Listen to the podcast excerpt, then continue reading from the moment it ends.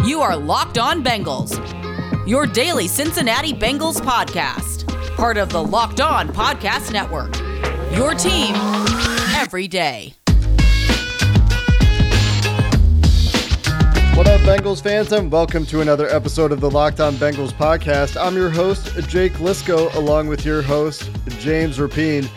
Today, we're going to talk about OTAs opening up on Tuesday, what we're looking for, James, you will be there in attendance in person for Tuesday at least. You'll be able to do an eyewitness report.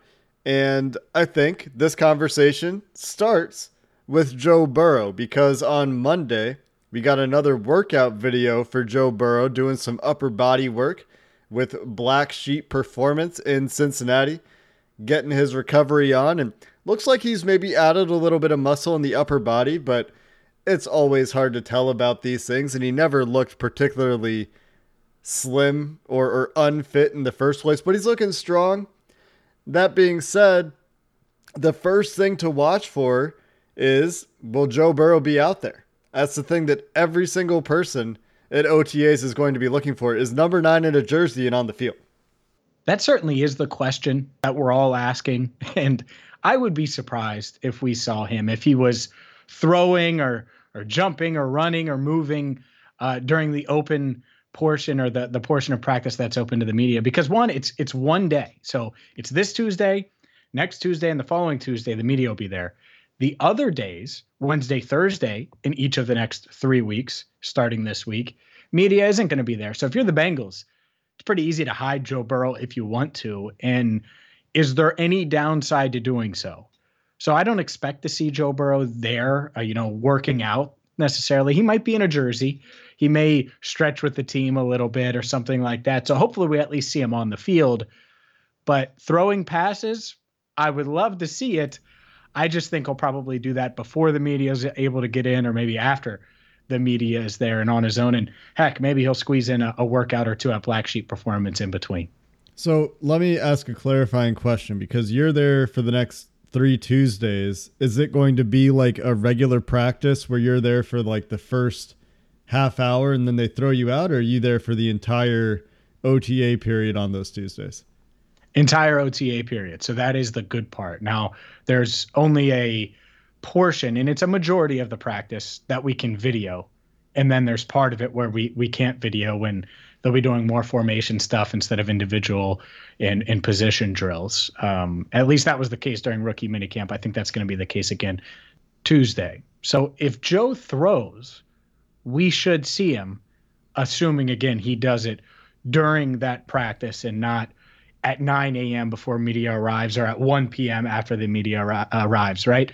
And, and, that's kind of the the debate because I, I think we all know he's throwing and he's going to throw on Tuesday. It's just will he do it when the media is in the stands and, and paying attention at practice? You know, I really don't see why why he wouldn't do it. I mean, Jessie Bates talked to Butch. Uh, what mm-hmm. was it a week ago, or, or, or yeah, I think it was last week when he was talking about why the veterans are going in, and part of the reason, according to Bates, was Joe said he wanted to throw. And we know he's working out. We know he worked out with CJ Uzomah. We know he worked out with Ja'Marr Chase. We know he's throwing. We've seen video of him with Jordan Palmer dropping back and and throwing passes. Is there a reason to to not put him out there and just generate that excitement as soon as possible? The reason would be if, if he's not ready for it, right? If he's not ready to do that level of activity. But based on what Bates is saying and Joe wants to throw, I mean, if he's ready for it, if he's medically cleared, and, he, and I think he is to drop back, he can't roll out. But if he's just dropping back and throwing, you, I, I feel like that is like a 50 50 ish. Eh, maybe not tomorrow, Tuesday, but maybe in the next couple of weeks, you know? Sure. I, I think. I think a couple of weeks from now, after he starts working with these guys regularly, eh, I mean, the first time he threw to Ja'Marr Chase as a member of the Bengals was last week. So I, I think when that happens and, and maybe they get into a little rhythm. Could, could we see that later this month? Could we see that at mini camp? Absolutely. I just, I feel like they're going to be conservative here for maybe no reason at all other than do we need to put that out there into the world right now? Do we need to? Because we think about it. Think about how close to the vest Duke Tobin has been, Zac Taylor has been when asked about Burrow. There's videos out there of Burrow throwing, and Zac's like, "Oh yeah, I haven't seen him throw." That's a lie. Come on now, Zach. I'm sure you have, and and uh, maybe at the time he hadn't. My point is though, uh, at least in person. But my point is, they're going to be conservative if we know this organization. So I would be surprised if we saw him on Tuesday throwing. That being said, I would love it, and I'm absolutely gonna record it, assuming the Bengals let me, and it's during that that uh, that open period where we're allowed to record. So if so, buckle up because we'll have some video as well. I feel like we'll at least see him on the field. There should yeah. be live video and photographic evidence of Joe Burrow in a Bengals uniform. Hopefully, they have him in the new number nine because I don't know if you you noticed from the rookie camp they didn't have all the new practice jerseys yet, so they had some guys in the old block numbers that looked like they're like 20 years old and so, and Ja'Marr Chase in his new number one because nobody's worn number one, so they had to make him one. Uh, I wonder if they'll have the new jerseys ready this week for OTAs. Yeah, that's a that's a good question. I mean, everyone's freaking out because I guess AJ Green's jersey was the only one that could have been worn by Trent Taylor, and it looked again it was the old design, but uh, yeah, that uh, that would be cool to see him in the new jersey, stretch with the team. Maybe he's throwing like little warm up tosses on the sideline or something, things that he could have done a month after surgery, right? And so I, I do wonder uh, if we'll at least see that, and, and hopefully we do because that uh, that means Christmas has come a bit early in Cincinnati. I, for whatever reason, James, am bullish on Joe Burrow participating in a limited wow. fashion in OTAs. I don't know why. This doesn't feel like a thing that I would usually think would would be mm-hmm something that could happen, but for whatever reason, I'm feeling like he's going to be participating in, in some fashion. You know something. You, I don't. You're pulling a you're pulling a Jake Schefter here, right? A Jake Rapoport. What, what do you got? Come on, break the news now. Break the news now, insider. I don't know anything. I'm just putting it together, right? Like we've seen him drop back. We know that he's able to do it. We know that he threw with Ja'Marr and CJ. I'm just I'm just putting that all together and thinking that plus the Jessie Bates quote, if part of the reason they're doing this as veterans is because Joe said he wants to throw, well, Joe's going to throw. That's true. I, I, will say that. Yeah, if Joe's like, hey, I'm throwing, is Zac going to be like, no, you're not? Well, like, I mean, I would hope so if he's not ready for it, you know, but like, you got to protect him from himself. But if he is ready for it, and it seems like he is, uh, that's all I'm saying. I, I would be shocked though. You're right. Like if if he's medically cleared to do something, and the team's like, no, you're not doing this during the open media period. I, I don't know if Joe would necessarily push back, but it would. uh I, I guess I don't think the team would say no at that point. Yeah. If if Joe's like, yeah, I want to do this, I think he's just going to do it. That's all I'm saying. I don't know. I don't know what's going to happen. I'm just saying if if Joe wants to throw and he's medically cleared to do it, I mean, who's going to tell that guy no? Certainly not me. I want as many throws as possible. By the way, should I keep a completion incompletion tracker of Joe Burrow's throwing, even if it's on air? Are we at that level yet? I mean, that happens at training camp. Should we go there if if he throws on Tuesday? Actually, you know what? I hesitated for a second, but of course, everything is content. Everything is content, this included, and we have more content for you coming up next. OTAs, a lot more to watch for than just Joe Burrow. We'll talk about some of the other storylines as we head into the off-season program coming up next. Bet online is the fastest and easiest way to bet on all of your sports action. It is comeback season for Joe Burrow and the Bengals, and maybe you think he's going to win comeback player of the year. Or maybe you think the Bengals are going to win a bunch of games and surprise people. Well, you can bet on those things at betonline.ag. Plus, maybe you think that Ja'Marr Chase is going to win offensive rookie of the year or that Joseph Ossai is going to be defensive rookie of the year. Either way, you can wager on both things at BetOnline. Plus, the NBA playoffs in full swing, Major League Baseball, regular season action, NHL, UFC, MMA, all in one spot. Get off the sidelines, get in on the action. Head to betonline.ag right now. And when you sign up and make your first deposit, use promo code locked on, you're going to get a 50% welcome bonus. It's that simple. betonline.ag, promo code locked on and you'll get a 50% welcome bonus on your first deposit. Bet online, your online sportsbook experts. Built Bar has nine delicious full time flavors. And when you talk to a Built Bar fan, like James Rapien, like myself, they're passionate about their favorites. Used to be mint brownie. for James Rapien. And that can change when Built Bar brings out new delicious flavors like coconut brownie chunk. If you don't know them all, here's a quick rundown coconut, coconut almond, cherry, raspberry, mint brownie, peanut butter brownie, double chocolate, salted caramel, plus the occasional limited time release. There's something for everybody. And if you're not sure which one you'll like, you can get a mix box. Two of each of the nine flavors in an 18 bar box. Most of them have about 17 grams of protein, about 130 calories, only 4 grams of sugar. Order today. Get that raspberry or mint brownie or the limited edition, whatever's out right now.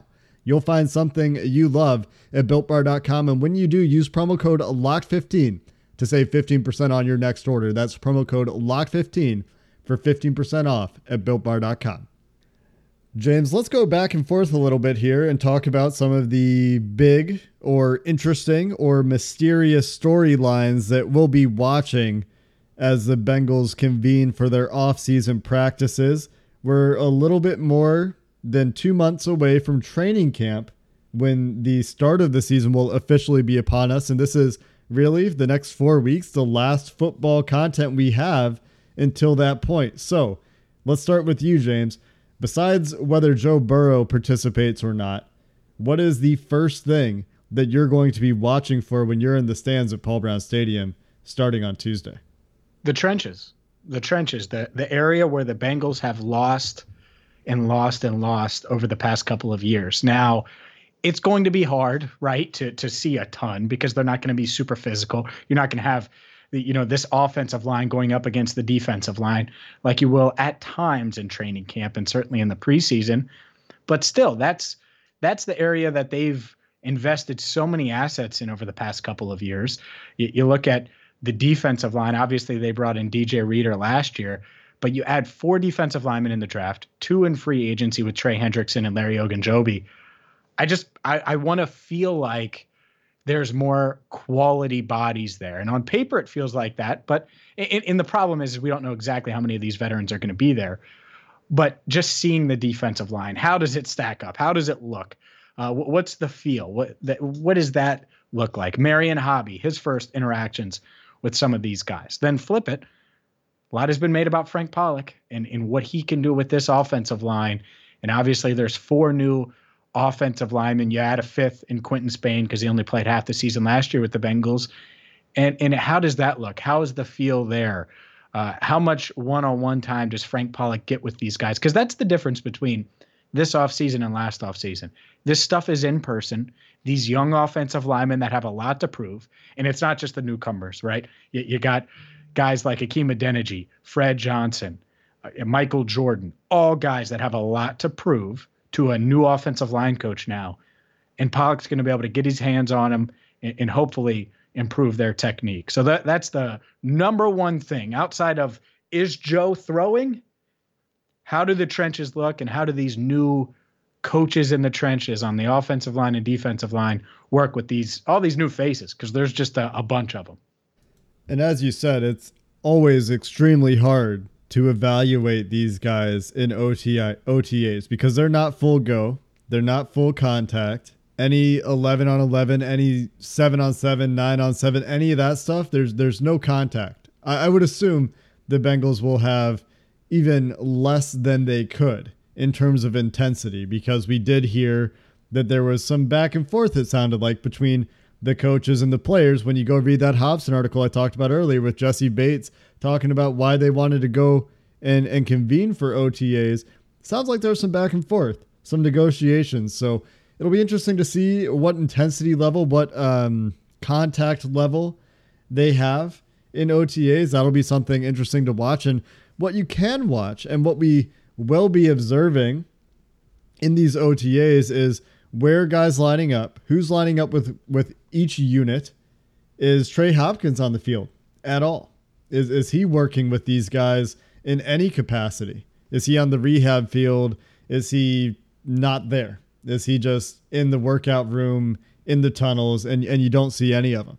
Because Trey Hopkins' health is obviously a big deal. I mean, you talk about young guys with something to prove. I think the only name you didn't mention is former first round pick Billy Price, who may be counted on to start at center this year if Trey Hopkins isn't ready. So certainly something to watch there. And on top of that, what's the first unit? Not that you can necessarily learn a lot from this, especially if there isn't 100% attendance at this point in the offseason program, but who's the first unit? Where are guys lined up? Where is Hakeem Adeniji taking those reps after Dave Lapham speculated that he might get work in the left guard race? Is he taking reps at, at guard? Is he taking reps at tackle? Where's rookie D'Ante Smith taking his reps after he played all over the line at the Senior Bowl? Do the Bengals see him as a potential guard depth option this year as he's learning the ropes in the NFL? So, a lot there on the offensive line. On the defensive line, I think similar questions in terms of alignment, in terms of rotations, in terms of who's getting out there with whom. Starts to give some insight into perhaps some of the ideas of the packages we'll see this team try to implement in the 2021 season. Another storyline, James, that I think we will be watching in OTAs this year, some of the guys that didn't get to play with this team last year. So, how about newcomers? And we talked about some of the new faces in the trenches, obviously, but taking a broader view, how about Trae Waynes? That's a guy that was a big, splashy signing last year, suffered that torn pec before training camp even opened. Well, now we get a chance to maybe see him in a Bengals practice jersey for the first time. Get to see him going against Ja'Marr Chase potentially, see how he stacks up against this really good receiving core. And speaking of uh, Ja'Marr Chase, how about Ja'Marr Chase? Just as a guy to watch, a first round pick. Everybody's always watching the first round pick. And, you know, Jackson Carman obviously will be scrutinized in, in every way as the Bengals look to plug him in at right guard. But Jamar Chase, with the the three new starting corners for the Bengals this year, and Trae Waynes, Chidobe Awuzie, and Mike Hilton. How about that wide receiver corner battle in two two positions that the Bengals have invested heavily in? Could be a fun little battle in, in OTAs, especially when it is, you know, seven on seven and it really is corner versus receiver for the most part.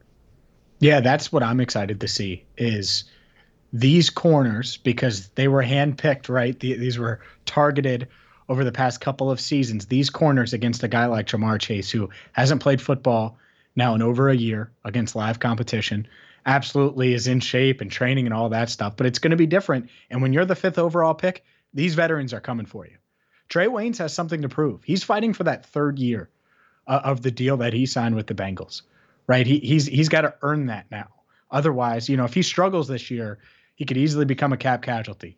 You know, Mike Hilton certainly wants to earn that and, and kind of set the culture and and all of that stuff. He, he's kind of sat down or talked with Geoff Hobson about part of the reason why the veterans wanted to come to OTAs. Chidobe Awuzie, can he rebound after what happened in Dallas last year? And so they all have a little something to prove. And when you're going up against the fifth pick, it's going to be fun. And, and I, I, do hope we see enough seven on seven where you can uh, you, you, can see them matched up because it's going to make Ja'Marr Chase better and get him ready uh, for what it's going to be like, not only in training camp in the preseason, but what it's going to be like week one against the Vikings, against probably a Patrick Peterson type guy or, or uh, Dantzler as well, right? He's in Minnesota. So one of those guys that'll have to face.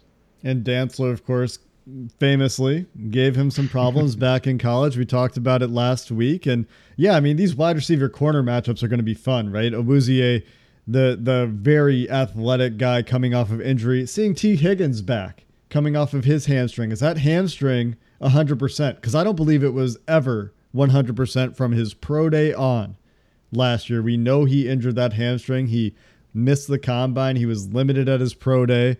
And then he was dealing with it all year in Cincinnati. Is that hamstring healthy? Is is Trae Waynes gonna be healthy this year coming off the pec? Is Awuzie gonna be healthy? And how about Trey Hendrickson? Speaking of newcomers, just to talk about another splashy signing. And we, we've already talked about the trenches, so don't have to go too far into this. But Trey Hendrickson and and getting DJ Reader back. A lot of guys coming back off injury that it's going to be really nice to see how they're performing, how healthy they look, and just to see them back on the field, if they're on the field in some cases, uh, with some of these newcomers. That's going to be pretty exciting. I think, especially in this first week of OTAs. And we'll have you covered for all of the breaking stories coming out of OTA. So make sure you keep it locked on the Locked On Bengals podcast. Follow wherever you get your podcast. Although I do know that iTunes is having problems right now, so maybe check out some of the other platforms if you're having issues there. Coming up next, we talk a little bit about PFF's offensive line rankings. They just ranked every position, and it's safe to say the Bengals won the Ryan Finley trade. There's nothing worse than having unreliable transportation, and with the weather getting hotter, you got to keep your car up to date and on the road, and rockauto.com can help you do that. You don't want to overheat, you don't want your AC going out. They have the parts to keep those things and so much more in order as you try to get from point A to point B safely. RockAuto.com is a family business. They've been serving auto parts customers online for more than two decades. I've used them, and you should too, because you're saving time. It's convenient. You can order from the comfort of your own home, and the parts are shipped directly to you. And you're also saving money because the prices are the same for you as they are for professionals that do this for a living. So get in on that discount now. Save money, save time at rockauto.com. Go there now. See all the parts available for your car or truck. Be sure to write locked on in there. How did you hear about us box so they know we sent you? Amazing selection, reliably low prices, all the parts your car will ever need rockauto.com. Ryan Finley did not make it very long for the Houston Texans, James, and he'll be replaced by another former Bengal, sounds like, signing Jeff Driskel to play quarterback in Houston spells the end for Ryan Finley, fresh off his primetime victory over the Pittsburgh Steelers. He will not get his chance down in Houston. But for the Bengals, they turned Ryan Finley, who was going to be cut, and eventually was cut by the Texans into a pick swap that turned into Chris Evans. So I'd say the Bengals safely and soundly won that trade. Even if Chris Evans doesn't play this year, I, I, would say they won that trade. At least they got to take a swing at somebody. It's kind of funny. Chris Evans, as in not that he's been given this title yet, but in a perfect world, he would be Giovani Bernard's replacement. Once upon a time, the Bengals traded Carson Palmer and used one of those picks to get Giovani Bernard. Now another quarterback deal could lead to his replacement. That might be a little wishful thinking, but you're right. Anything you can get for Ryan Finley is great. I was shocked at the trade at the time that they could move up from mid seventh round to low end sixth round, but they were able to do that, right? And uh, it uh, it paid off because they're getting a guy in Chris Evans that might end up contributing as a rookie. I, I like that comparison. The orders of magnitude of quality or or pedigree in difference between those quarterbacks and those running backs is is a gulf. It's a it's a chasm. It's a massive divide. But I like the parallel you drew there. That's nice. The, the quarterback for third down running back and pass protector. I hope Chris Evans is that caliber of pass protector or even like 80% of the Giovani Bernard of pass protection because that is something that he, according to Dane Brugler, was pretty good at, pretty aware with, and has the body to do it. So excited to see Chris Evans in the upcoming OTAs as well and see how he's acclimating in that running back battle because there are battles all over the field. But to go back to the biggest storyline of camp, James, that you talked about, the offensive line, PFF put out its ranking of the top 32 players at each offensive line position offensive tackle, offensive guard, and center. The Bengals have two players on these three lists, and they're exactly who you might think they are, unless you think one of them might be Riley Reiff. He didn't quite make the cut at tackle, but Jonah Williams did. Jonah Williams on the tackle list comes in at 24, right behind Kolton Miller from the Raiders, right ahead of La'el Collins from the Cowboys. 24, very solid, right? This includes both sides of the tackle position, left and right tackle. This is saying that hey, this is a guy that is in the top, you know, third or so of NFL tackles. And you take that, right? And and Jonah Williams, if he's healthy, he should be ascending. He's still a young player, got to learn the league a little bit last year. And I, I would have to think that under Frank Pollack instead of Jim Turner, the arrow should be pointing up for the Bengals' young left tackle if there was a guy that you'd put money on to make the biggest leap this year, it might be a Jonah Williams, right? Mm-hmm. Because he got some experience last year. You, you feel like you upgraded the offensive line coaching. And as long as he can stay healthy, which he did at Alabama, right? It's just been a little bit of bad luck here. then he should take a leap. And so I, I have no problem with this ranking, and I wouldn't be shocked at all if he's much higher in the mid teens next year at this time if he does take that leap and jump up.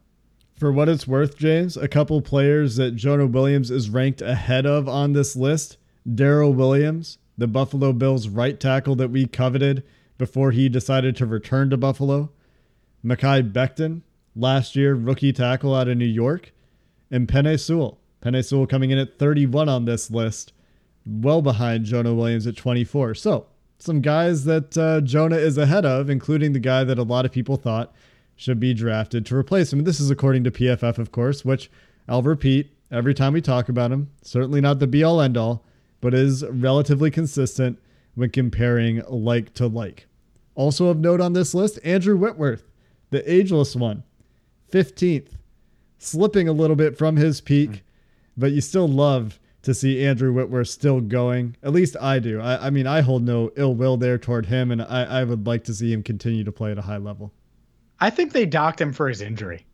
I mean, he played great last year before his injury, and even they said it. I mean, he, he was one of the five, five highest graded tackles in the NFL through 10 weeks, eh, allowing just six hurries and no sacks or hits in nine games. And then he got injured.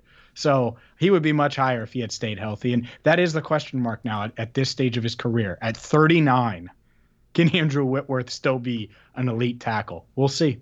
Yeah, it's tough. It's tough at that age. Let's talk about centers next because this is the other place the Bengals are represented. And Trey Hopkins comes in on this list at 17th. He is just behind the rookie Creed Humphrey from the Kansas City Chiefs, which is a little surprising to me to see that much love for Creed Humphrey. But I know they were high on him going into the draft. But the top three here, this is what kind of hurts a little bit. If you wanted the Bengals to make a splash, Rodney Hudson changed teams. He went to the Arizona Cardinals from the Raiders this summer or this spring. Corey Linsley, free agent signing with the Los Angeles Chargers, comes in second. And, and the real gut punch is Frank Ragnow, third on this list, after the Detroit Lions sniped him away from the Bengals a few years ago. But hey, Trey Hopkins making it about a top half of the league center, a very average center according to PFF. And that is about right. He's a steady, solid player, and if he gets back healthy, that is a boon for the offensive line. And that's the thing. If you have average center play and not league worst guard play, then you can be uh, an extremely functional offensive line with a guy like Jonah, who's 24th, and a proven veteran like Riley Reiff on the right side. So I think that's the Bengals' vision.